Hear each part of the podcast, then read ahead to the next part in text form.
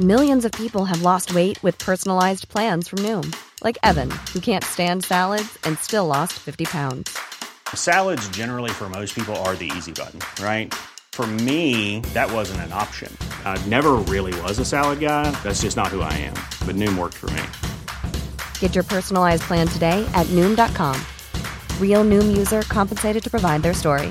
In four weeks, the typical Noom user can expect to lose one to two pounds per week. Individual results may vary. Burrow's furniture is built for the way you live. From ensuring easy assembly and disassembly to honoring highly requested new colors for their award-winning seating, they always have their customers in mind. Their modular seating is made out of durable materials to last and grow with you. And with Burrow, you always get fast, free shipping. Get up to 60% off during Burrow's Memorial Day sale at burrow.com slash ACAST. That's burrow.com slash ACAST. burrow.com slash ACAST. Jumping up to the top of today's podcast to let you know that Russell and Mark discuss some pretty heavy topics in this episode and may be triggering to some listeners. If you need resources or support, go to beyondblue.org or for 24 hour free counseling in Australia, the number for Lifeline is 13 11 14. Please look after yourself. I'm Mark Bouris, and this is Straight Talk. At one stage, I was using $1,500 a day of heroin. Russell Manser is a survivor. A perpetrator's greatest weapon is his victim's silence and shame.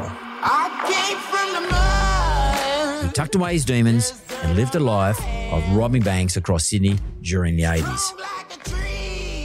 Until eventually found himself serving time in prison. But those demons grew even louder. You know, I went through the notorious Daruk Boys Home. I also, at 16 years old, I was sent to Long Bay Prison and I was sexually abused in both these places.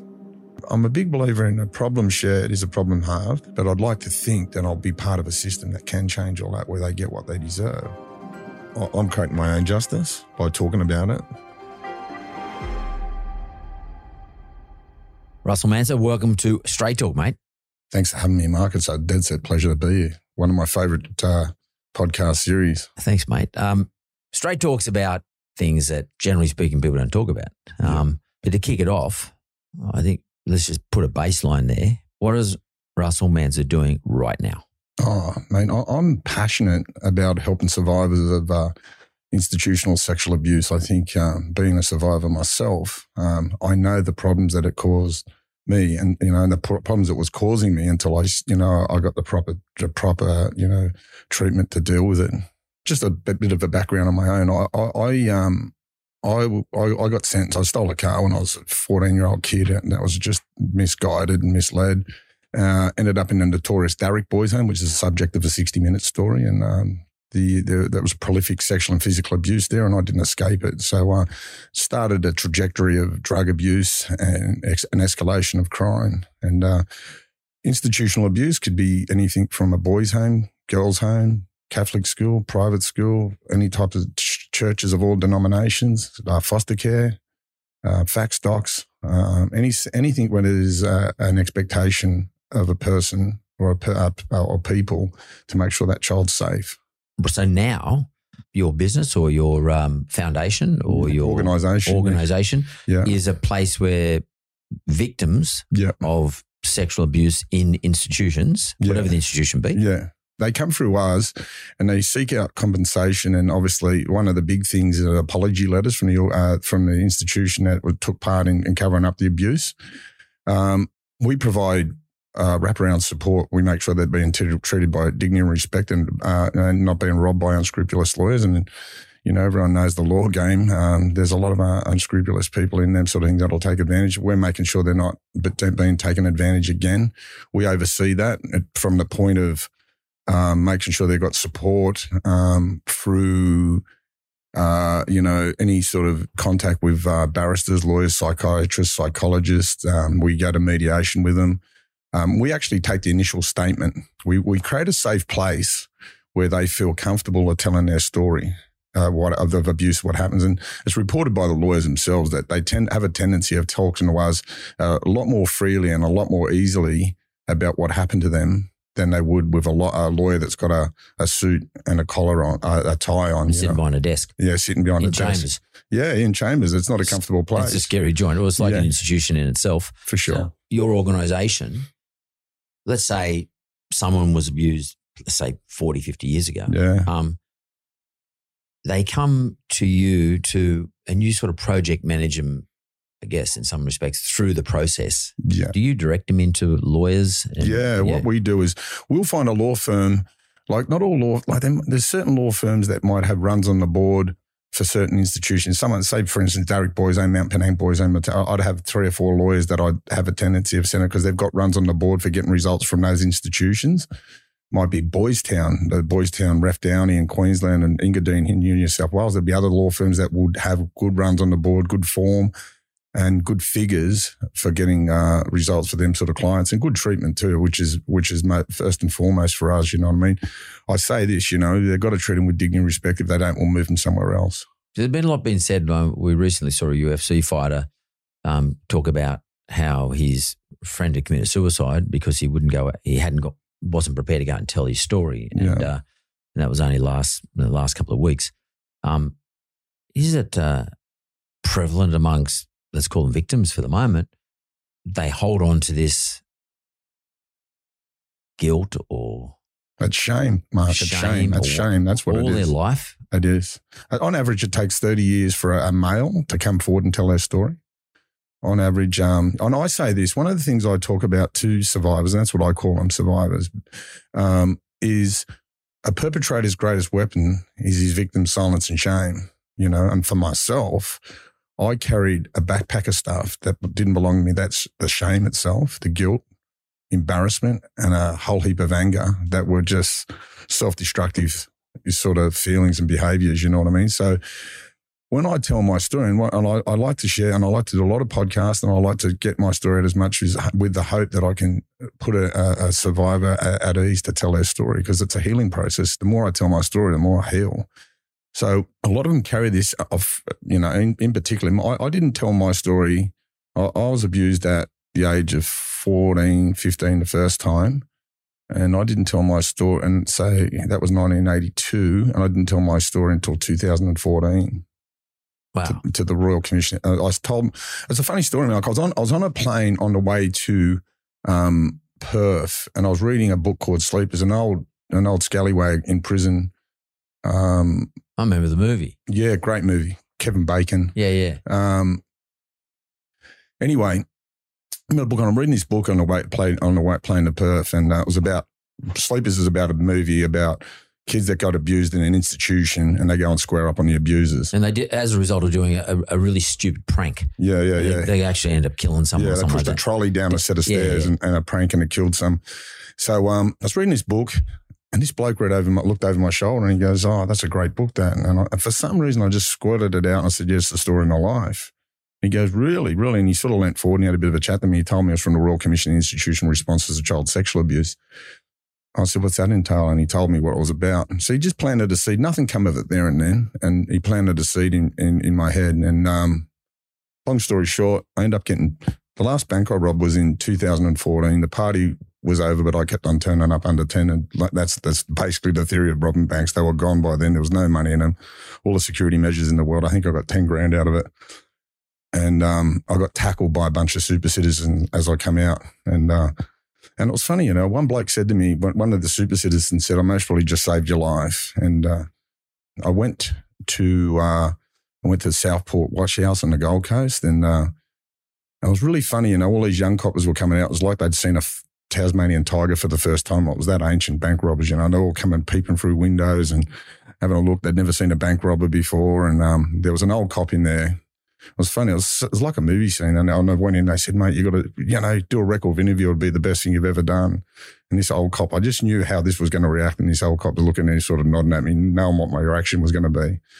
And I said, I've never seen anyone moonwalk back into Brisbane saying that that fucking record of interview was the best thing I've ever done, you know. And he just started laughing. He goes, I knew that was your reaction, you know what I mean? And I winked at him. I said, let, me get out of here, you know.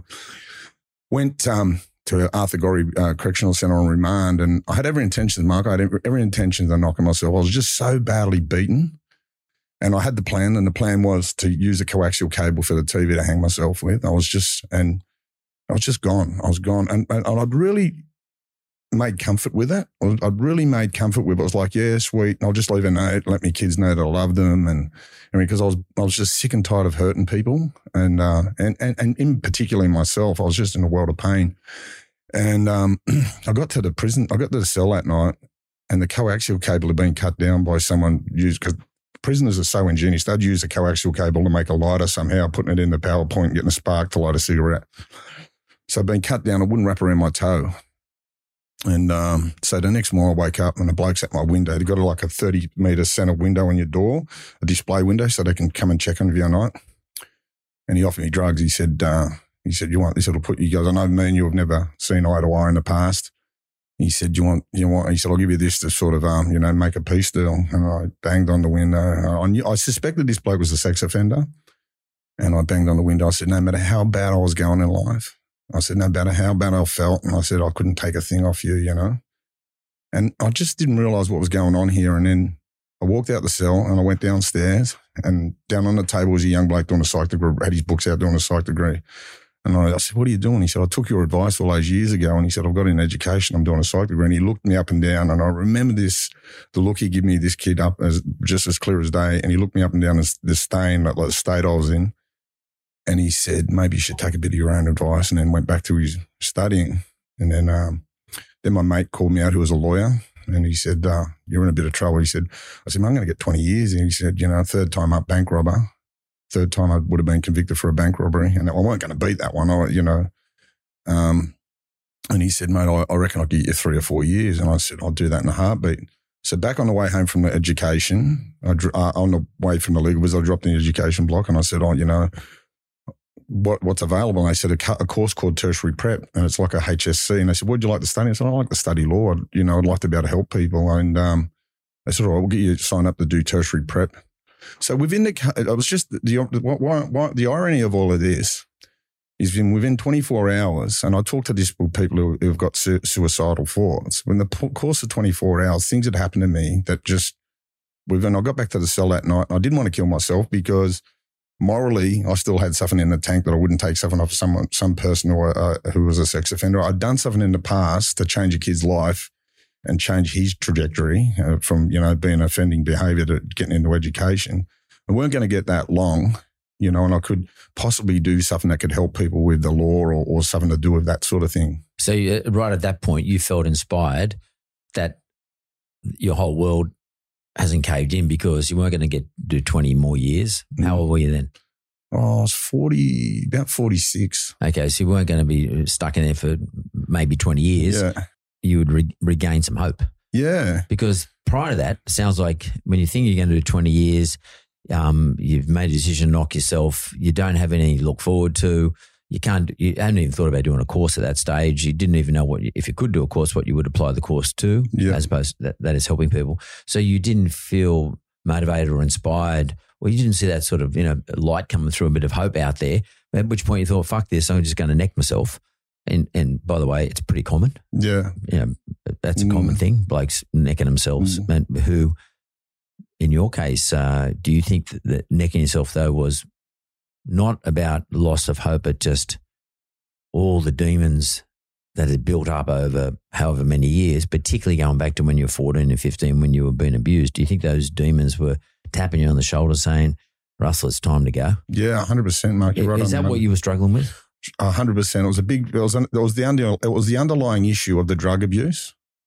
It was the underlying because man, I, I I had a stage at one stage when I was twelve years clean, and I built. Uh, you know, I, I had a, a, a marketing and advertising business. It wasn't like it was all lost, but it was always the underlying issue. It was still the nightmares, waking up at two o'clock in the morning and cold sweat and sort of stuff. Like I never dealt with it. That was that was the underlying issue. It was this thing that wasn't going away, and um, I was just never going to go away until it was dealt with. our generation were never actually asked to talk about shit. Like, you know, if there's something bothering you, you you would like be man, I can aim up. Two feelings, good and bad. Get on, get on with it. What's How are you feeling? Oh, good. How are you feeling? Bad. There's Yeah. no in between. Nothing in between. And, and by the way, I don't really want to know about what's causing your problem Yeah. because I've got to go to work. I've got my own problems. Yeah, you've got my own problems, and Yeah. uh, don't talk about it. yeah, yeah. And no one gave no one gave us permission to talk about it when we were growing up. Anyway, what was it? And when did you first break it? I um, I was sitting in my cell one night and I, I was watching the 7.30, ABC 7.30 report and I seen that they were going after Brian Houston from Hillsong and I've seen that they were going, the Royal Commission Institution Responses to Child Sexual Abuse were going after George Pell and I thought, these people are a fair income. And um, and I just thought, you know what? I, I'm just because I just knew it was. I just knew it was the underlying. I just when I got that at suicidal thoughts, I just got back to that to the core. That was like I peeled the onion back to until it couldn't be peeled back anymore, so to speak. And uh, there was nothing left, and I was, and, and that's what it was. It was just sitting there, and it was this rotten black hole of a thing. As the abuse, it was all just. It's like a pea that was just turned into a whole heap of things. And that was what I had to deal with. And, um, and I just knew it. I acknowledged that that was the problem. But it's, it's like being trapped in a maze or without, you know, a sort of plan to get out of there. I, I, I acknowledged it, but I didn't have the plan to get out of there and I Yeah. needed a plan. So what I'd done was, um, I went, I jumped on the phone. I just, I, I can remember it as plain as day. It was in January 2014. So I went and jumped on a, So you were in jail at the yeah, time? yeah, yeah. I was Yep. in jail. I was in jail in Brisbane. And, um, went- Boggo Road. no, no, it's called Arthur Gorrie. Boggo Road's been closed since 1986. Serious? Yeah, I didn't know Mark, you're out of date with I the jails, I'm out of date. That's a worry. That's a good thing, though. that is a good thing. Yeah. But um, I, I got my friend to get me. I said, "Can you get me the Royal Commission's address?" And um, they said, "Yeah." And uh, I rang back an hour later, give me the address, and I just wrote a one-page foolscap paper of what had happened to me. And like anything, I, I didn't have a lot of faith. I didn't have a lot of faith in the, The in that- system. in the system, so to speak. I didn't, especially anything to do with the government. You thought no one's going to read this. Yeah, and this will just get put in the shredder and Yeah, or yeah. put on someone's desk. I said, but it might be a little bit cathartic for me to sort of to do that and put it out and just give it away or burn it or whatever. You But know, what did you say in it? Like, I just I just outlined. I said my name's Russell Manser. I said you know I went through. Um, I said I was at the notorious Daruk Boys Home. I also was at another part of my story is that at 16 years old I was sent to Long Bay Prison as a 16 year old and I was sexually abused in both these places. And uh, I was mate, I don't I don't even think I filled the whole page. And then um and I just and then um so I, I posted it and then in prison, when you get called for a legal visit, two things, never ever, not much ever good comes of that. It's normally the police turning up to charge you with something. So a lot of people turn up there who, and that you stand up there like a, I don't know, a, a deer in the headlights, so to speak, and you go, who is it? And as the police, I don't want to tell them to call my lawyer and you run out of there. Yeah. And then, um, but in this case, they said it's the Royal Commission and that, and oh, really? They come yeah. to see you. no, they by by video conference, right. and um, I remember the girl's the woman's name. Her name was Michelle Burford, and I um.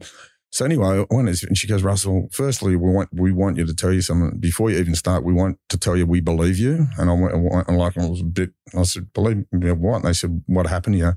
And they said, we've even got a bit of uh, information that backs up what you say. So other people that were in my situation had obviously dropped my name as someone that was been there.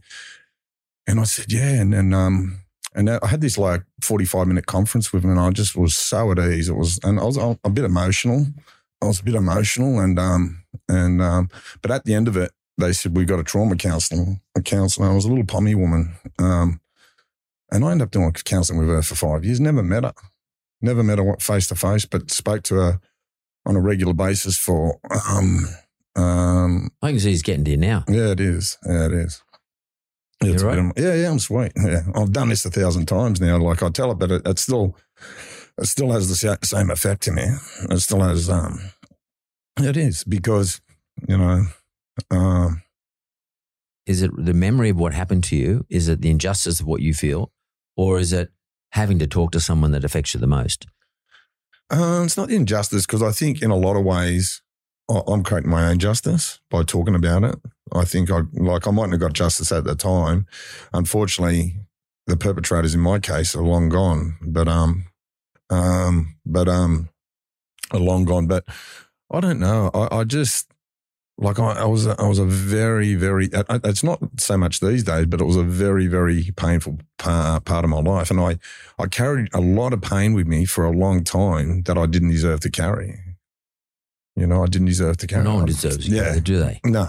Especially if you're a, a young man. I mean, it doesn't matter if you're an older man either, Yeah. but as a young man, Oh, mate.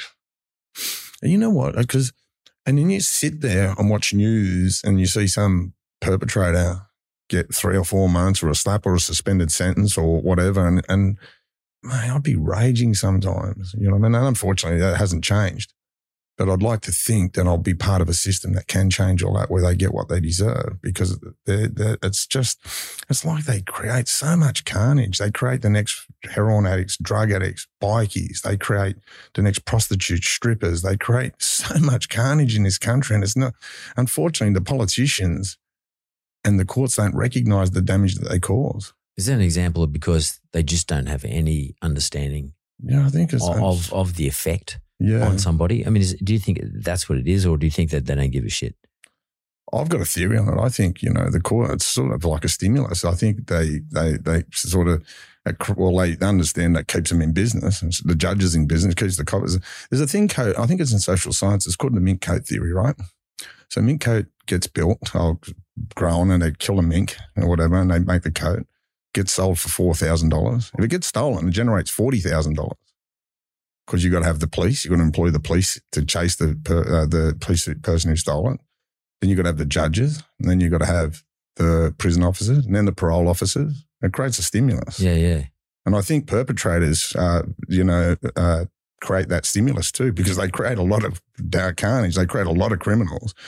They create a lot of bad people. Like a lot of people, like I have uh, through my business, Voice of a Survivor, some of the most violent men in this country were really badly abused. And I think, you know, the underlying issue of their violence is often the abuse itself. Now, we, we eliminate the trauma of the abuse and you've actually got a normal guy that hasn't got the propensity for violence. You know, the violence itself is a byproduct of the, of the abuse. They just act out and that's how they act. Some people, in my case, I just numb myself. At one stage, I was using $1,500 a day of heroin. 1500 a day. Do you think you use it to numb the pain, to forget, or or, or what are you trying? No, do you, man, if it's just wanna- escapism, what is it? escapism, numb. Man, I and people used to say to me about the way I use drugs. I lived on the edge of death. Like people could have a shot of heroin and just. I lived on man. I was trying to man. I was trying to get right on that edge of the precipice of death, and just and be because that's how numb I wanted to be. It was it was like and, and I, I've had a lot of other heroin addicts. They said, "Mate, we've never seen people use it like you." And, and, and in that case, I'd had a lot of overdose. I overdosed on a plane going to Perth once. I woke up with an earful of pumpkin. You know, I had my meals on there, and I'd, I'd had a shot, and walked out, and bang, overdose. I was always that. I was always that numbing effect, like because shame, shame's a shame and embarrassment's a really horrible thing to deal with. It's a really, really horrible, especially when it's flowing around in your head like it is. It's like a man. It's it's it's a really cold, and it's it's a, it's it's like and combine that with anxiety. It's your head's not a safe, not your head's not a good place to be with that's all that's running around in your head, and you know you're not thinking clear. You're not seeing a you know the, uh, the beautiful beach. You can be at the beach, and all you all you've got in your thoughts is running around this shame and embarrassment like, a mouse wheel. You know, so it's not a it's it's a horrible place to be. So when you take the drugs, that then thoughts stop and you can sort of get a bit of a grasp that you're at the beach or you're in a nice forest or you're driving along a nice, you know, you're dri- seeing some nice scenery. You get a bit of a, it sort of brings you back to normality. It sort of numbs. When people talk about that numbing, it takes away that what's going on in your head and sort of brings you back to what's going on sometimes. Because there's been a lot uh, written and talked about, and uh, um, more recently about the effect of psychedelics. Yeah, did you ever try that type of thing to try in in a remedial sense? I don't mean Yeah, yeah, yeah. just for fun. I mean, like, but did you ever try psychedelics to try and um, and or microdosing, whatever it is, to try and um, heal the thing, the anxiety that you suffered from as a result of these things that happened to you when you were a kid? I'll tell you something. I met this, I got invited by this group of people down at Albury-Wodonga recent. I wasn't, it was a few months ago. And um and I and I just through my own studying, I, I, through my business, I always want to improve how people are treated. I, I, I, just I research a lot of it. So I went down there and and um and these this day they were a group of people and they went for they done the psychedelics and then they walked into this national forest. So I'll give it a go, you know. Just and I said I don't want too much of it. And man, it was oh man, it was like what it done for me was it allowed me to see my thoughts from the outs, like from Yeah, an outside. back. Yeah, step back and see my thoughts, and and it was just amazing. And my nephew's been trying to tell me. My nephew lost both his mum and dad, my brother and his wife through suicide. And he's been, and he, he's just been telling me about it for years. He said, "You got to give this a go, Uncle." And I just went and had a. I said to people, I, I don't really, because I'm a recovering addict. I don't really want to try this and be addicted to it or anything like that. And they said, no, we don't do it for that effect. We do it for a complete different effect. We're not trying to get you wiped out or anything like that or numb or anything like that. We just, and microdosing is what it is. It's a really small dose Yeah. just to do it. And I mean, I'm a, Mark, I'm a really big fan of it. I think I'm, I'm massive, especially when it comes to trauma, dealing with trauma. I think it's amazing. Because I see Mike Tyson invested in a- in a company in the US, which, along with other people, not just him, but a whole lot of people invest in a big company in the US, which is doing a lot of trials on microdosing of psychedelics and for the purpose of healing. Obviously, not not for any other purpose, not for recreational reasons, but for the purpose of healing for people with anxiety, you know, bipolar disease, depression, and, and PTSD, which is sort of probably Mm. Yeah, that's what I've got. That's yeah, what you yeah, suffered yeah, from Yeah, yeah, yeah. and and and they say, I mean, according to because I, I went and checked the website, I've been following it quite quite um, studiously. Um, they say that it has, has quite a, a big success rate, and they're trying to work out the science behind it and try and get it approved by the FDA, et cetera, in America. And uh, that's why I asked you, do you, have you tried microdosing? Because I know people here do it. I mean, Yeah. I, got invited. It's all by, underground. It's all yeah, underground. no, totally. I got invited by somebody to do yeah, it yeah. Up near where um, Yeah, yeah, where, up, where up we Northern live. Rivers Yeah, yeah. Yeah. way. And uh. I turn it down only because I, I I actually am very curious to do it, very curious to try it, um, for a whole number of personal reasons. But uh, um, but, but the reason I turned it down is because I wasn't sure of the um supervision and manage, um, the management of the process, the individuals who are doing it. And uh, and I was also I was also worried a little bit worried about if something went wrong and uh, you know whose hands am I in at Yeah. the time so I, I I rejected it but I just think it's something that anybody who's had any sort of unusual past you know maybe we we probably should have governments start to investigate this sort of stuff 100%. and start roll this out for people you know For like sure. as a, as an alternative I haven't heard. I'll be honest. I haven't. I've heard. I know of a lot of people. I've seen. You know, I've uh, been in a group that does it all. I haven't heard one bad result from it. Not one. Not one bad result. Everything I've heard is really, really positive. And I think the fact that it's micro, the word, the operative word in this is micro. It's a small dose. We're not having large doses to wipe you. And I think that's the big difference. You know what I mean? And done right, I think, man, like, we and imagine getting scientists involved with it. Yeah, totally. You know what I mean? and, Like, or getting it properly researched at Yeah. the Mind and Brain, Brain Center and, you know Yeah. at um at um Royal Prince Alfred or wherever the hell it is uh, out there at Camperdown like Yeah. get r- real neuroscientists and all those sorts of people getting involved in looking at this sort of thing to try and help help most of us heal like everybody's been yeah. has been um, you know, somehow affected by something in their life, Yeah. which to them is a trauma for them. I mean, I, the But number of people who put up that post that um, I can't think of his name, the UFC fighter put up, like the number of guys I know who replayed it, Yeah. especially a lot of fighters. Yeah. Yeah. Like a lot of blokes fight, yeah. Yeah. box, UFC. And I think that I think a lot of times there's well, I, I look at fighters and what I've got to know. There's a lot of uh, the reason why they fight. There's a lot of uh, Yeah. underlying issues of trauma itself. no, hundred percent. Look, I, Yeah. I, I can tell you that's Yeah. my experience too. Yeah, Um, it's a way of dealing with shit in their life, and it stops them from getting angry because they can actually roll their anger out in the ring or training, and it sort of keeps them not numb, but sort of takes the edge off them. I've looked at fighters. I can look at some fighters now. I reckon I can pick them through their eyes. Yeah, yeah. That focus. There's a certain. I can pick. I can pick a survivor. Ten people can walk down the street. There's three survivors. I'll tell you. I'll pick them all. Yeah, yeah, yeah. I can just. I can read people's eyes. That's why this. Why I do works because I'm really good at being able to pick a survivor. Do you think, Russell, your skill at doing that, Mm. um, is just a general skill as to being able to redeem yourself the way you have? Like, it's pretty crazy. I mean, like, you've done it. Do you think that's a skill that you picked up in the nick of the in jail over all those years? I mean, how many years you spent in jail? 23. I know 23 I've done years of- of 23 years in jail in three different states. Yeah. So, do you think it's a skill that you've developed as a result of being in jail? Like a- Yeah. a, a certain edginess, a, a rawness around being around people where the rules are different, and you have to have your wits about you all the time. For you have to be able to learn to read people. There's a few things, you know. My, my brother, my brother's a businessman, and and um, I can pick a shifty person a mile away. You know, Mm. my brother pulled me in a meeting one day, and they said, "We're just a bit sus on this guy. Can can you jump in and read him?" And within Mm. five minutes, I said, "My brother," I said, "Don't do nothing with that bloke." I said, "He's a shift. He's a day as long. Can pick shifty people." But what, pick- what do you look for? Do you know? Is it a conscious thought, or is just it just? body language? I think their body language is. But is, it, but is it? Are you saying, "I'm looking for this, I'm looking for uh, tick, tick, tick," or is it just a read you get generally? how they react to questions. It's like I spoke to Gary. Gary I'm friends with Gary Jubelin, and I asked Yeah. him about the same thing. I said, "Do you read people through their body language?" And he goes, I do that, but I also have a, a evidence to substantiate what I'm thinking. Yeah. So he, he being an, an ex policeman or a Yeah. detective, a highly ranked Yeah. detective in the murder squad at one yeah, stage. Homicide Squad, yeah. Yeah, and uh, and so he, he would he would work on his use his But what he's saying, he'd go and gather evidence to You'd have support it. something backing it up. He said, I just, you just can't base it on that alone. I reckon I could do it. Yeah. So uh, so maybe just explain what it's like when you're sitting in in prison and when you first not the very first time you walk in, but when you walk in. What are you trying to do in relation to all the people in, in the in the particular jail that you might be at? What are you? What's your That's- first thing? Someone explained prison. When you walk into prison, a- prison is described as a high intense social experience. That I think, and I, someone said to me that highly intense social experience, and and I think uh, you do because you walk through them doors and everyone's everyone oh doors gates or whatever, and everyone knows you're there, and there's a fair few people that have a lot of intel on you.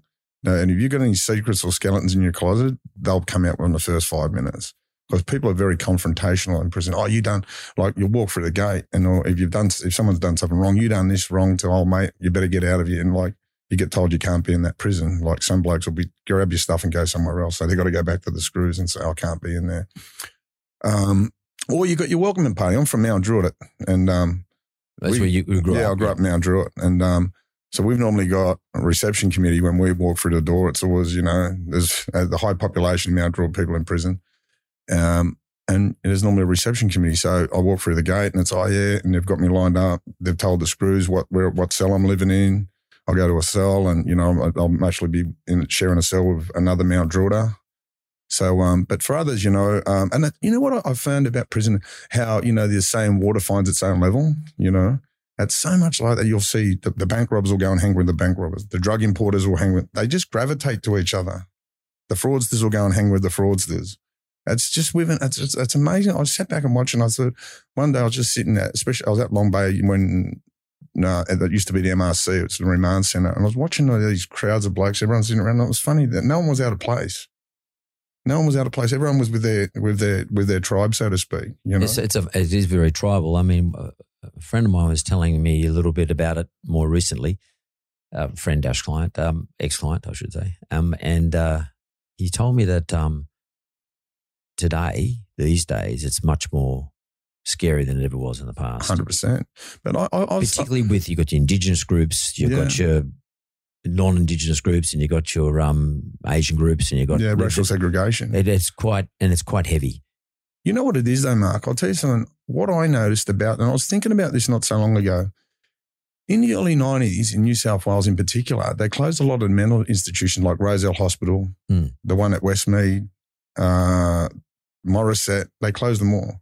Prisons then become a dumping, dumping ground for the mentally ill. Now, if you've got schizophrenics walking around in knives in prison, that's going to escalate because everyone else is going to aim up with knives. And I think that escalation in viol- violence come around about the same time they closed all these mental institutions and started dumping dumping them all in the prison. I think there's because I, I, I was really fat. The point that you mentioned that about you know what your friend said, I sort of walked, went back and I, and I, I, I went back and thought about the process long and hard, and I went, why did that happen? Was it you know rap music? You can't blame it on rap music, as the, the police are trying to do at the moment. Um, you can't blame it on that, and you can't blame it on movies or anything like that. And I, and I thought, you know what? There was a correlation between the dumping all the mental health patients into the prisons and an escalation in violence because you've got people walking around that just like you know they don't mean to. They've got a mental dis, uh, you know Uh. Hiring for your small business? If you're not looking for professionals on LinkedIn, you're looking in the wrong place. That's like looking for your car keys in a fish tank. LinkedIn helps you hire professionals you can't find anywhere else, even those who aren't actively searching for a new job but might be open to the perfect role. In a given month, over 70% of LinkedIn users don't even visit other leading job sites. So start looking in the right place. With LinkedIn, you can hire professionals like a professional. Post your free job on linkedin.com slash people today. Hey, it's Ryan Reynolds, and I'm here with Keith, co star of my upcoming film, If, only in theaters, May 17th. Do you want to tell people the big news? All right, I'll do it. Sign up now and you'll get unlimited for $15 a month in six months of Paramount Plus Essential Plan on us. Mintmobile.com slash switch. Upfront payment of $45 equivalent to $15 per month. Unlimited over 40 gigabytes per month. Face lower speeds. Videos at 480p. Active Mint customers by 531.24 get six months of Paramount Plus Essential Plan. Auto renews after six months. Offer ends May 31st, 2024. Separate Paramount Plus registration required. Terms and conditions apply if rated PG. A problem and I'll just king hit someone or and then an old mate will turn back around. You know, I've seen it happen. A guy, a bloke's doing doing chin ups and some mentally ill bloke just ran up and king hit him as he's come off it. And the bloke was just a schizophrenic, just thinking, oh, hearing voices. I've seen a lot of that. And how do you? And when you when you first walk in there, I mean, are you looking over your shoulder all the time? Of course, yeah. You and I still do it to a, a lot of degrees. I'm a, I'm a, I'm I'm a really big on awareness of what goes around me. And, um, you, you you always know what your position is. You always know what who's behind you. You're, you're, that's big. Always know what's behind that. Like it's a safety mechanism. You were always, talking about walking around in just in Yeah. outside outside like Yeah. today. Yeah, even Yeah, today, I'm yeah. always I always have an awareness. I could be talking here, and I'm always looking over your shoulder to see who's behind you because I'm watching your back, Hmm. and I'm hoping you're watching mine. You know what I mean? Yeah, me, me and you are engage in a conversation, and if you see a threat coming towards me, you say, "Hey, old mate's coming up behind you. He's looking a bit aggressive. Fucking be prepared." You know, if you're talking to your mate, or there's an expectation if you're having a conversation with someone for them for them to mail you of that. You know Yeah, what I yeah, mean? So you're always you're always on guard because you don't know. You don't know wh- who's got problems with you. Uh, uh, as I say, it could be a schizophrenic. It could be someone that's got some problem with him. That's that's had a bad day. He's had a bad phone call. He's angry because that's what happens. Someone's wife leaves him or something like that. Oh, mate's on a war page. He don't a rampage. He doesn't care who he's going to bash. He's just full of anger because his wife's just left him. He's got twenty years to go. He's got no hope. He's full of anger. He's full of rage, and he's going to take it out on someone. So the two alternatives, Yeah. anger and rage, Yeah. take it out on someone, is that's alternative one. The second alternative, when you've got no hope, second alternative is I'm going to neck myself. Yeah. Are they the two alternatives? Yeah, for sure. Did and do you do you think you went through both of those? Oh, 100%. Stage one, I bash everybody. Yeah. It- that was a point where it wasn't anger anymore. It was more uh, despair. Yeah. Was is there a bridge between the two? I mean, like, because it seems to me you're a great observer of life. That's what Mm. I think. I mean, one of the skills you probably got from being in jail for so long is you're a great observer of everything. You're aware of everything that's going on around you. You watch. I mean, I when I saw you at the airport the other day, you clocked me like pretty quick, and uh, Mm. and we were just in a line. But Mm.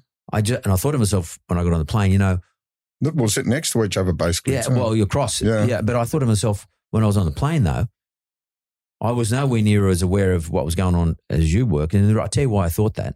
Because when we went through security, like the security, you had, I, ta- I had to take this watch off because for some reason this watch always shows up Mm. on me. So I take it off and always put it in the, the basket Mm. thing and I put your, you know, your phone and all that shit in Mm. there. You put it through the, the mag, uh, the um, detector thing. And I got out and I, when I was on the plane, I thought, where's my fucking watch? Mm. And I'd been talking to you. You know, you you and I have been ch- chatting. I didn't take your watch No, I know. I got it on though. I know you didn't take much, but but we're, but but we're but we're in a long line. There's a lot of fucking people Yeah, there, right? yeah, yeah. And uh, I was shitty. I was more shitty about how long it was all taking. Yeah. And I was thinking, oh fuck this, you know, like uh, just, uh, and I was actually thinking about that, and I think we probably had, I can't remember, no, we didn't have masks on, but Mm. but I but I was thinking about what was inside my head as opposed to my surrounds, Yeah. and I didn't remember that I took the watch out of the basket and put it in my bag, Yeah. Yeah.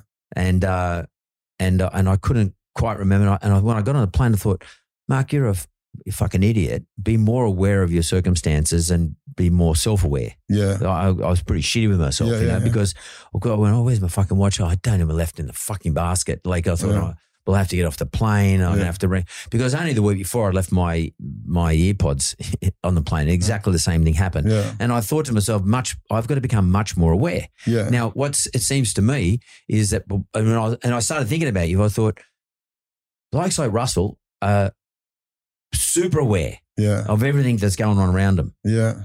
Like uh, I could be standing there and I could see if I saw you and if I knew you, I could literally, and I think this is, this is the case for lots of people, literally not know you're there Yeah. Yeah.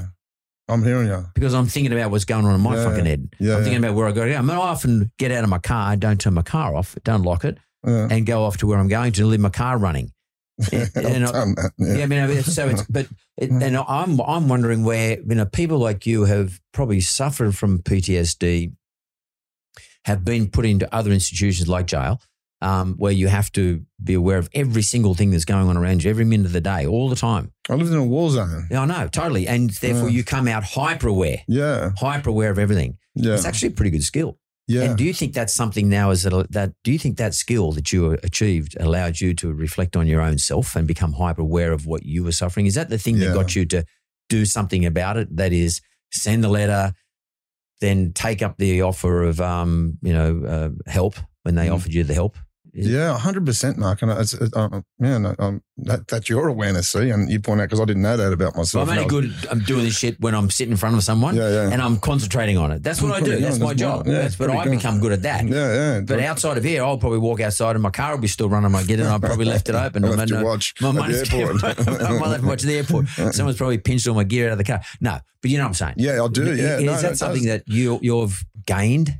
that awareness, you know, uh, I, I do have it. I, I you know, I spot things in people. I spot, but I also spot opportunities really well too. Because a prison shows you how to spot an opportunity. Oh yeah, you got to be good at that. You know, I had a shop. I had a shop in prison. And I was sending my kids home five hundred dollars a week.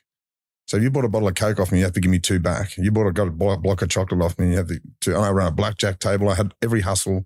You know, no. So I've seen these opportunities. But that's how pay yourself because that's your currency. Yeah, yeah, yeah, for sure. And um, so, but that awareness of people, I, I see things in people. I see, but I, I see people's. Like I was speaking to a woman yesterday, and I said, like I was getting a dog off her, I was, and, and I said, man, you you you'd be an amazing trauma counselor. And she said, what? And she goes, it's funny you say that. She goes, because I thought about doing this type of work. I said, mate, you've got this really good tone as a trauma counselor. I said, just something you want to think about. I said, did you got this amazing tone and man, I'd feel comfortable talking to you if I was telling you what the worst things that ever happened to me. I said, just off your tone alone, you know? Well, I tell you where I'm leading with this, Russell. Um, if if for example you suffered trauma when you know 14, 15, 16, but let's say you never robbed a bank or never Mhm. did anything after that, you never went to jail. Let's say you worked on an office somewhere, whatever the job was, with the government, and you never got put in those hyper aware situations and where it became second nature to to you. Do you think maybe you may never have pulled out of the PTSD, the trauma that you suffered as a result of being abused, because you never developed enough awareness to actually drag yourself out of it. In other words, you might have been one of these poor bastards who are in an office for the whole life, traumatized by what happened, never spoke to anyone because you're a generational thing, and may have ended up necking yourself. 100%. 100%. Maybe jail was a good thing for you in some oh, respects. Oh, without a doubt. I think there's certain things in there. I think it, jail has given me an ability to really weigh people up real quick. Uh, you know, their, you know, their, their qualities, attributes, and, and, you know, if they're shifty, I think, you know, especially in business. Oh, don't get me wrong. I've been caught out. I've been caught out a couple of times in business. I've had people turn up and I don't believe in reading CVs. I just, I think they're a load of shit. I've seen blokes make out their doctors with dodgy certificates and everything. I don't, I'm not, I'm not, you know, but I'm starting to realize a little bit different. You can get them people researched. I didn't. So my, I think my ability to read people through prison as, as one of my greatest assets in business, you know what I mean? And I think, um, that there's a moral code in prison that, you know, you don't tell on people. You don't hit up blokes, girls, wives. You don't, you, there's this moral code in prison, but there's a moral code in business too that you've got to apply yourself to. And I, you know, I've applied myself to, to it really well. There's certain things. A big thing I'm into is exercise. It gives me a discipline, and it's the best antidepressant I've ever had. And and a big way over the years of treating my post traumatic stress disorder is being exercise. Man, I, I used to train four or five hours a day. I was training like I was training for the Olympics, and that. But that was a form of escapism too. I think it is for yeah, sure. Yeah, it was a I form mean, of I use it for escapism yeah, all the time. yeah, yeah. Uh, but like, but I also trick myself into thinking it's a, a good form of uh, health, like to help your health. I mean, like it is good for your health, yeah, but I train probably too hard. yeah, yeah, I don't need to train as hard as I do, yeah, and uh, but I, I do it to escape. yeah. It's my moment, but it's a good form of meditation. Oh, great. And and so this is like so if you went to a psychiatrist or a psychologist, whatever they're called, Mm. and you had these issues, they'd probably say to you, They want to medicate you. yeah, but but or they or go on and say, let's instead of medicate, let's meditate. Yeah, yeah. Oh, that's been the best. Meditation. I went to a. So you're doing meditation? Oh, yeah, yeah. I do meditation. I, I went to um through the work, because I'm exposed to a lot of trauma in my work, and I, I had a report written to me, but written about me by Professor Ian Coyle, who's a leading trauma reporter in Australia, and he believed that he he's never come across too many people that can work on the front line of trauma that are abuse survivors. He's only ever come across two, and me and a woman called Hetty Johnston are the only two that can work in that field of trauma.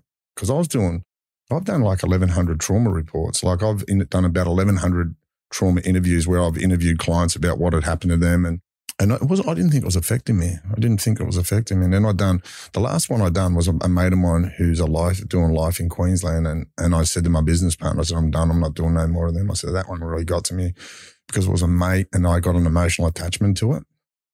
With the other ones, I just normally disassociate myself from it as this thing that I can do is disassociate, like I've done in prison. I've seen murders in prison. I disassociated myself from it. I just had no mental attachment to what had happened to it. I was like, I'd seen plenty of stabbings, plenty of violence. And there's this disassociation. It's not healthy to do it. It's not recommended to do it. It's really bad for you. But I disassociated myself. Like I just sat there and numbed myself and pretend it didn't happen. But it Like did. consciously. yeah, yeah. Consciously just went, didn't see that, push But it out. but it's still in your memory. But it's in your subconscious. Yeah, yeah. And what happens in the subconscious, the subconscious wake you up in the middle of the night, and that's where your nightmares come from. There's Jiminy Cricket, mate. He's up there doing this Yeah, above yeah. your head about 2 a.m. It's happened to Yeah. me millions of times. And uh, in fact, it happened to me last night. So, and you, and you, but how do you purge that shit? I mean, like, how do you purge that stuff out of your I do a lot of recovery. I do a lot of like because I'm a former heroin addict. I, I look. I believe in recovery means Narcotics Anonymous, uh, Alcoholics Anonymous. I do a lot of one-on-one counselling. I was started. I was starting this treatment. It's called EMDR therapy. More the EMDR therapy is more for the prison stuff. Like, like I've I've done a lot of trauma counselling, and the trauma counsellors are saying you're really at a good spot with it. But maybe we should start investigating the trauma counselling, uh, the prison trauma that you've got. You know, because this 23 years have been told you're a shitbag and you're a scumbag and you by the prison officers themselves, sort of you start the subconsciously you carry that. Like you, once again, you disassociate yourself and it gets pushed into subconscious, but it's still there. Do you, do you ever believe it? Yeah, for sure, for sure. How do you, how do you make yourself a model citizen following all that belief that you were as a shitbag because you've been I think that works, isn't it? I think my work is sort of an escapism too. I'm really like I remember when I got out of prison. just a better form though. Yeah, yeah, yeah. It's a better form of it. Like, I had a few goals, right? One of my goals was one of my goals was I wanted to buy an AMG Mercedes and a Rolex watch after I'd been out for three years, and I mm-hmm. just was hell bent. I was just on that thingy board that you put up. You know what I mean? That's Yep. what I. And I wanted to do that, and I just I was working twelve hours a day, seven days a week. And the only time I'd have an hour off to go to the gym of a morning, and then I'd get straight in and and I was horrible to be around. Like I just wasn't sociable. I was always on my phone. I was on social media talking to clients or whatever. And that was an escapism. It was an escapism for me through work. I was, you know, I, I've learned to manage that a lot better these days. I've got people. I got I got twelve staff these days. I'm learning life balances. That that's that's been really hard. But the Did you do it? did you- hang on, I'm going to need to know this, but did you learn that from observing anybody else? Though? Yeah, yeah. I mean, I do. I like. I look at good businessmen like yourself. I, I, I, I follow everything you do. Um, but and just watching other successful people don't make it all about the job, you know, and and and just you know, because my, my business acumen's self learned. I haven't got no really qualifications. I've just I learned from prison officers. If a prison officer whatever they if they do something, do it the totally opposite result way, and you'll get a result. That's what because they know to fuck everything up. You know what I mean? Well, say corrective services, they're just acting on a directive. Them blokes, you know, I mean, it's nothing to do with them personally. They're just acting on a directive. Corrective services can fuck everything up. All right? The the institution called corrective Yeah, services yeah, you're yeah, yeah, yeah. They can fuck everything up. They're good at fucking everything up. And things are starting to change in New South Wales in particular because I'm actually doing some work for them now. So as a as um lived experience type person, but going back to the the mental stuff about that that self belief, it does come out sometimes when I'm when I'm feeling depressed. It's like the it's like the little as you say the the, the cricket kicks off and starts clicking his heel scumbag shit bag But what do you do as a technique when that happens? Does it happen? train train. So let's say it happens. I'll tell you what I do. But let's say it happens to two. Does it ever happen in the middle of the night? Oh, that's the worst. What do you do then? What do you do? Get up and work. Yeah, just just Get up and mate, get myself because I'm I'm a poor sleep. I always have, and I think it's attributed to the first time I was ever abused it was about two o'clock in the morning, and I think that's never left me. But I'm also ADHD. I'm pretty sure I am self diagnosed, but everything they say about HDA, I'll, I'll tick all the boxes. Yeah. But I get up and work, whether it's doing my social media or answering emails or whatever. And there's this, there's this time, but say two in the morning and four in the morning where I'm super duper creative. Yeah, yeah. I love it. I just, I love, I love the peace and tranquility of that time in the morning. There's no white noise or anything like that. And that, that, that nightmare of the thing will wake me up. And it's like it's, so it's time to get up and get creative. You got the option, stay in the horrible thought or get up and do something creative. And I'll jump up, I'll jump up and do something creative. And, and and and what's interesting about that is um, a lot of business people, especially startups, yeah.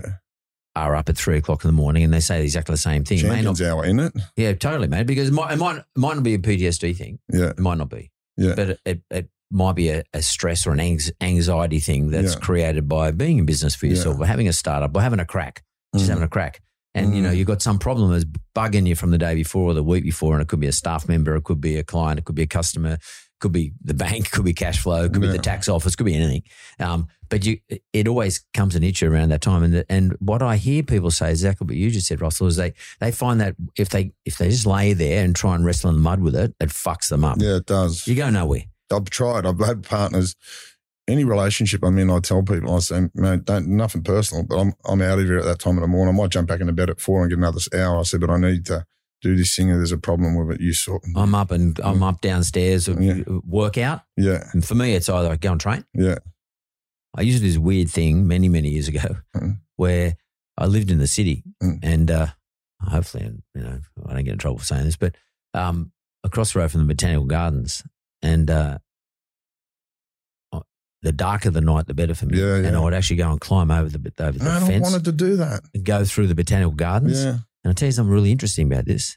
It's locked off to the public, all Yeah, right? yeah. So I, and I live across, I live across, I could climb in, I'd go through the Botanical Gardens, dark forest. I used to love it, right? yeah, And I said, I just, because all every sort of sensory thing in my whole body became aware of what I was doing.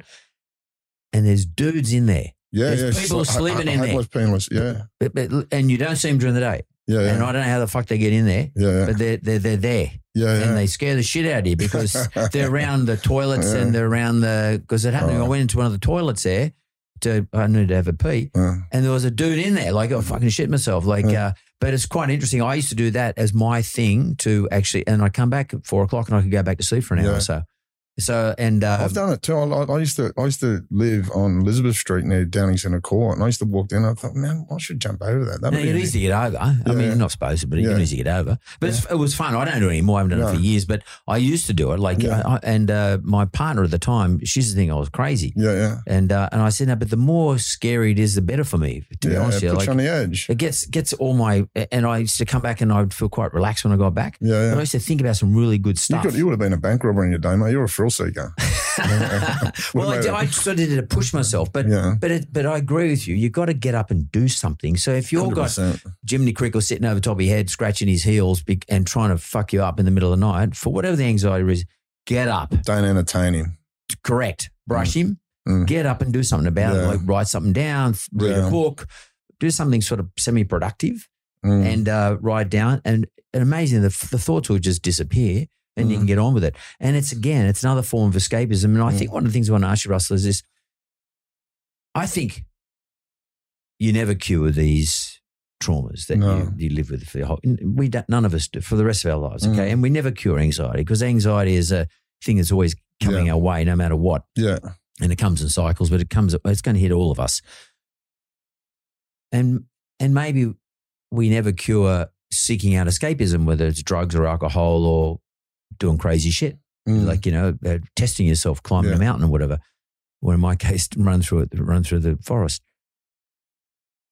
But maybe what it is is we got to seek an escapism that doesn't harm us and be obsessed with that. and doesn't cost a lot. Doesn't cost us. So in your case, makes you money. Yeah, In yeah. your case, makes you feel good. Yeah. Gives you a, a good outcome because Yeah. Mm. you're actually being productive for society. You're actually adding something to society. Yeah. Um, That feels good. that's that's a good thing. Mm. And so maybe that's that's escapism still is a solution. It's the style of escapism that you 100%. take. Well, I start my day off when I get up at that time. I'm big on gratitude lists, you know, because gr- gratitude gratitude lists for me, a grat- being grateful is the, the conduit to peace. being at peace. If I Yeah. if I find something, I go, I'm grateful for that. But when I do that gratitude list, I'm aware of that, subconsciously aware of it. So I'll go during the day. I'll, I'll say, I'm, I'm I'm grateful that I can see, and I'll will see something beautiful. I go, man, I'm so glad I saw that. You know, um, or I'll, I'm gratitude that I'm going to have good food. You know, and that day I'll have a good food. And I'll say, man, like I'll have that first mouthful. I'll taste it. I'll absorb it, and I'll you know be just really grateful from where the sources that it come from. That I live in a country that we can have the best steak in the world, or the Argentinians will disagree with that, but but you know, and just be aware, and that's that that con- I just feel it. I just man, gratitude is a really big thing for me. Well, it's a funny thing you should say that. Um, you know, one of the things most religions talk about doesn't matter what the religions can be Buddhism, whatever it is. They all talk about being gratitude, having Yeah. gratitude, but it's also enjoying things. Mm. So one thing that I try to do is make sure I sit down. If I have a cup, you know, some people quickly have a cup of coffee and racing out the door. Actually, smell the coffee, feel the coffee, taste the coffee. Mm. Actually, spend two minutes, three Yeah. minutes, no matter what it is. And these are all processes that, like, I'm finding quite incredible that you're self-taught these things Mm. because these are things I've read about Mm. and other, you know, people, you know, qualified therapists have told me about Mm. what to do. But these are things that you're doing on your own. Mm. Um, and and again, it's probably probably through trial and error, but it's Mm. also probably through being hyper aware of everything that's going on around you, Mm. as opposed to someone like me. I'll go on. You're either reminding me of stuff today, Mm. or you're telling me stuff that I'm thinking about myself that I might be able to make use of. Yeah. Um, in terms of trying to make my life a little bit better, because I think everybody at the end of the day is just trying to improve their life, just on the margin all the time. Yeah. How I feel, you know, sure. uh, how I enjoy my day Mm. you know, uh, and what's amazing to me is that you're all the, you don't have seem to have much shit on your liver, given Mm. that you spent 24 years Mm. institutionalized, Mm. you were abused when you were Mm. younger. No one's, no one's I was been, a million to one shot, Mark. no one's been squared off on that. I mean, No. like that, as you said, the blokes, or if Yeah. I assume they're blokes, but passed away, Yeah. um, dead. You know, being institutionalized is just not a word. It's it's fucked up because, Mm. uh, all right, you did crimes, you did the robberies, you then you got to come out, you got to live with the, the the pain of all that. Um, and institutions don't really reform anybody at the end of the day. They just keep you off the street. Yeah. They make everybody else feel better. They, the you know, Yeah. So the coppers don't even really think that. Yeah. The coppers aren't even. Look, at the end of the day, cops are just doing their job, Yeah. most of them. Um, but they're not.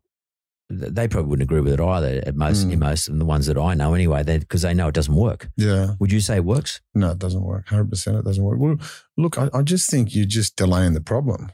You know, just putting on ice for a bit. But I think when you go in there, the problem you have, some, you know, I was just talking to someone on the way down about the problems that it causes. It's like if you put someone in those places and treat them like an animal for 23 years, you can't have an expectation they're going to come out and act like a productive member of society. Totally. And in my case, I was like, Professor Ian Coyle wrote me off as a million to one shot at being where I am now. He said he wrote that in a oh, he he said that recently on Australian Story and and um a million to shot one shot because man I, you know I've been, I never got there wasn't much I wasn't showing much about empathy and compassion in there. You know, although I've got a, you know, I base my organisation is based on empathy and compassion. I don't. I I ask myself, where does it come from? Because I haven't been shown a lot. Where does it come from? I don't know. I just, I, I think, you know, I, I just, my passion to help others, and I couldn't have that empathy and compassion. I think I've always had it, Mark. I don't think I've, I think I was born with em- empathy and compassion. I've always been one of those kids where, growing up in Mount Druitt, there's a lot of dysfunctionality, and I'd get me dinner and I'd run outside, and my mate would be sleeping under my house. I'd give him half of my dinner. I was always one of those type of kids. I, you know, a mate reminded me of it recently. He said, "You remember when I, I got kicked out of home?" And he said, "And I was sleeping in your bed, and you'd always come in with half your, wipe half your dinner off on the plate and give it to me." And I said, and you know, because I could cook. I, I, like I've been a kid. My parents are uh, like hard work. I'm, I'm, I'm from. Uh, uh, my parents are immi- uh, immigrants from uh, Liverpool and come out at 65 at 10 pound poms, you know. I'm the youngest of six kids. It's a bit of a rarity. Um, and I was always one of those kids that was, I was always showing kindness, you know, and I was, I was always sort of protected by my older brothers and that sort of stuff. So I just, I guess I learned that from a family environment, you know, compassion and, and decency and, and that sort of stuff. And um, but yeah, it is, man. I'll tell you, my accountant doesn't like my compassion and empathy. You know, he reckons it's no good for the for the bank account. You know what I mean? Because that's what. You don't charge all the time, in other words. well, yeah, I like you know, you get these stories of someone getting out of prison, they've got no clothes or anything like that, you know, and I, and I always believe, and I'm, I'm a big shoe person. I've got this massive shoe collection. I've got a couple hundred pairs of shoes, right? Because I think shoes are good for your soul. That's just, you know what I mean? And um, and I'll, you know, first, and and and, and in jail, your shoes are like your car. If you've got two pairs of shoes, it's like you know, the better the shoes, it's got a Ferrari or you know, Yeah, or you yeah. got a Porsche or whatever. So. Well, was big, and and I think for blokes coming out of prison, there's a dig, a bit of dignity in a good having a good pair of shoes. So you- you I'll- hold me out with a good pair of I'll, wheels. I'll always go and buy them a good pair of shoes. You know what I mean? To come out with a bit of dignity. That's a funny thing. People don't understand that sort of stuff. Yeah, but know? they're the little things that make a difference, and And and, that's probably they're the sorts of things that breaks people down that allows them to actually feel as though they can come and talk to you. I want to just just a shout out now for the name of your business. What's it called? the voice of a survivor. You can see us on Instagram, voice of a survivor, Facebook. and for all those people who might know someone or in fact uh, you know, they, they think they need it for themselves what would you just say to them now if they're listening to this and they might be just hanging on by the skin of their teeth with whatever their trauma is And it could be something just more recently caused you know by by business for example Yeah. what would you say to them I think um, I'm a big believer in a problem shared is a problem halved. You know, no matter who it, who it is, mate, just go and tell a stranger on the street and let him take off with it. But just get it out. I think, you know, and that's where the sickness, you know, don't be as sick as your secrets. You know, your secrets will keep you sick. You know, what I mean, share it with someone. You know, for me, from from a, an abuse uh, a survivor's sort of perspective, um, you know, don't sit with that stuff like that stuff that you're sitting with, that guilt, shame, everything. Don't belong to you. It doesn't belong to you tell someone about it. Because when you tell someone about it, you, you know what I mean? You're offloading that backpack of guilt and shame. You're giving it back to its rightful owner. That's the perpetrators themselves.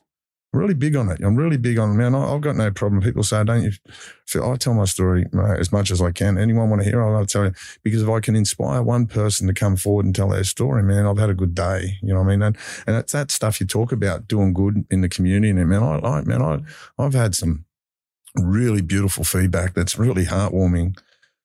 And that's the sort of stuff that I, that's the thrill I chase these days, not coming out of a bank about to get my blow head and my head blown off by Roger Rogerson and his crew. Um, you know, and that's, that's who were chasing me like that was, I got the tail end of their crew and they were madmen. And, and, you know, I get my, my thrill comes from just doing, getting nice feedback from someone, that, you know, who I've changed their lives. I, I, in one, in, I can remember one bloke in particular. He was not only being abused, but he was at a boys' home where the pharmaceutical companies were trialing drugs on these kids. And this is in Australia. This is in Australia, and uh, people find out hard to believe, but it's it's known.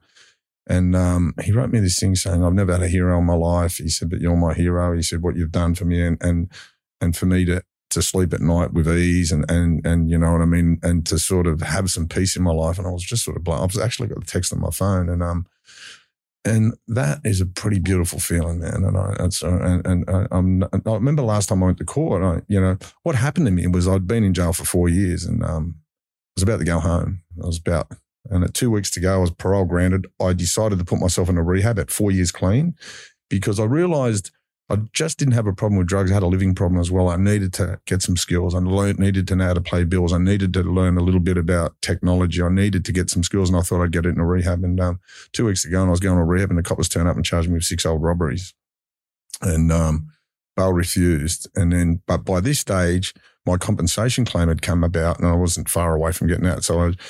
I could afford good legal representation and a big shout out. I got a bloke called Peter O'Brien, who's an amazing lawyer. Um, and I got in contact with him. He put a, a, a like a hold on some of my money and, and he got me representation. And he, he come up with a plan and he said, um, we'll get you out on bail. And I couldn't get bail on shoplifting. I've never been able to get bail, you know what I mean? And anything like that. And, um, and he said, we'll get you bail. And I thought, mate, that's a bit ambitious, you know? And, and he said, we'll get you parole. And he said, we'll get you, get you into rehab. And, um, went before the magistrates court at Central Local and, the, the magistrate was filthy, saying you had four years to charge this bloke with and you're doing it with two weeks to go. Like he, he's due to go home, and he said, "I'm going to give you a bail." And I had money for my compensation, so I could bail myself out. Went to a rehab up in um, Coffs Harbour. Uh, I'd done the program. I got offered the job, general manager's job on my way out, and they offered me seventy grand a year in a Corolla. I said, "I'll give me seven hundred in a Bentley, and, and maybe I'll take it." but I always had the intentions of setting up the Voices of Survivor. I had that from you know, because what had happened, I'll just, I'll, back, backtrack a little bit there. I was in jail in Queensland at Maryborough Correctional Centre and I'm on the telephone. I was talking to Royal Commission. Now, when you're in a yard, in one of those prison yards, everyone knows, oh, Mark's kid scored fucking two tries at the game on Saturday. Everyone knows what you're talking about because you've got 50 blokes in a yard, two telephones, and everyone knows what everyone else's business on that phone. And so I could see a couple of people getting a bit suspicious of my phone calls because I was talking to Royal Commission. So I called a yard meeting. I called them all in. I said, I just want you to know I'm not there talking to the police because if, if people think you're talking to the police, it become a very dangerous situation for you. So I'm not talking to the police. I'm actually talking to the Royal Commission about the abuse that happened to me. And, um, you know, and, and, once again, I got a bit emotional at the time because it was really uh, confronting. And, um, and, um, and I said, it's got nothing to do with police. It's got nothing to do with that. And you know what? And like within an hour, about 15 blokes had come up to me. The same thing happened to me. How do we go about it? You know, and, and thanks very much for doing that and bring it to light. By the time I left that jail, I'd helped 65 blokes. And I was getting these notes. You get these notes and they come in like, because everything's a little note and someone will hide it between his ass cheeks and bring it to you and say, here, so they don't getting these notes coming out the oval. If someone calls you out the oval, it's normally a fight. Getting these, uh, and some big tough guy like the main head would be out there and go, mate, just come for a walk. And I'm going, fucking, why's the? We're going to kick off here somewhere. You know what I mean? He goes, just want to tell you it happened to me too. And how do we go about it? And I've had some of the most violent, notorious criminals in jails in Australia. Me, I, have been the first port of call from the telling story of abuse. And then, and then I just go, bang. It's like rewind. It's like going, bang, just going back to the source. Okay, that's what I, I understand it now. I understand why you are what you are. It was the abuse happening and you become this violent, notorious person, you know? Russell, you said to me that um, on the on odd occasions, you, especially after the, you tried to help their mate out recently, um, you know, gets to you and you thought, oh, fuck this, I'm going to hang up my, my gloves. But I think society needs people like you to hang in there. Mm there's a lot of people who really need your help. Yeah. And I think that what you've done is uh, nothing short of, well, to be honest, the, probably the word that comes to me straight up is brilliant. Mm-hmm. And I don't mean brilliant in intellectual sense. I just mean bright and shiny, mm-hmm. really brilliant, mm-hmm. like really good stuff. Yeah. So keep it up, mate. Russell Manser, thanks very much for coming to me and talking to me. Thanks, mate. Thanks, mate. Thank, pleasure having you. That bean on here? Got to get you on mine now.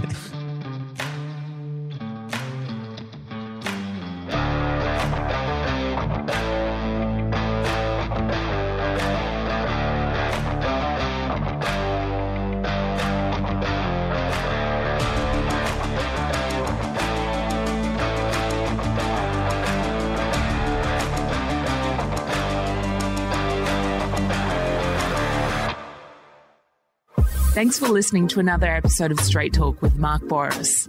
Audio and production is by Jessica Smalley. Production assistance, Jonathan Leondis.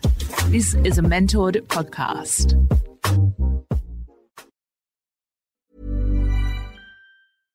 Mom deserves the best, and there's no better place to shop for Mother's Day than Whole Foods Market. They're your destination for unbeatable savings, from premium gifts to show-stopping flowers and irresistible desserts. Start by saving 33% with Prime on all body care and candles. Then get a 15-stem bunch of tulips for just $9.99 each with Prime. Round out Mom's menu with festive rosé, irresistible berry chantilly cake, and more special treats. Come celebrate Mother's Day at Whole Foods Market.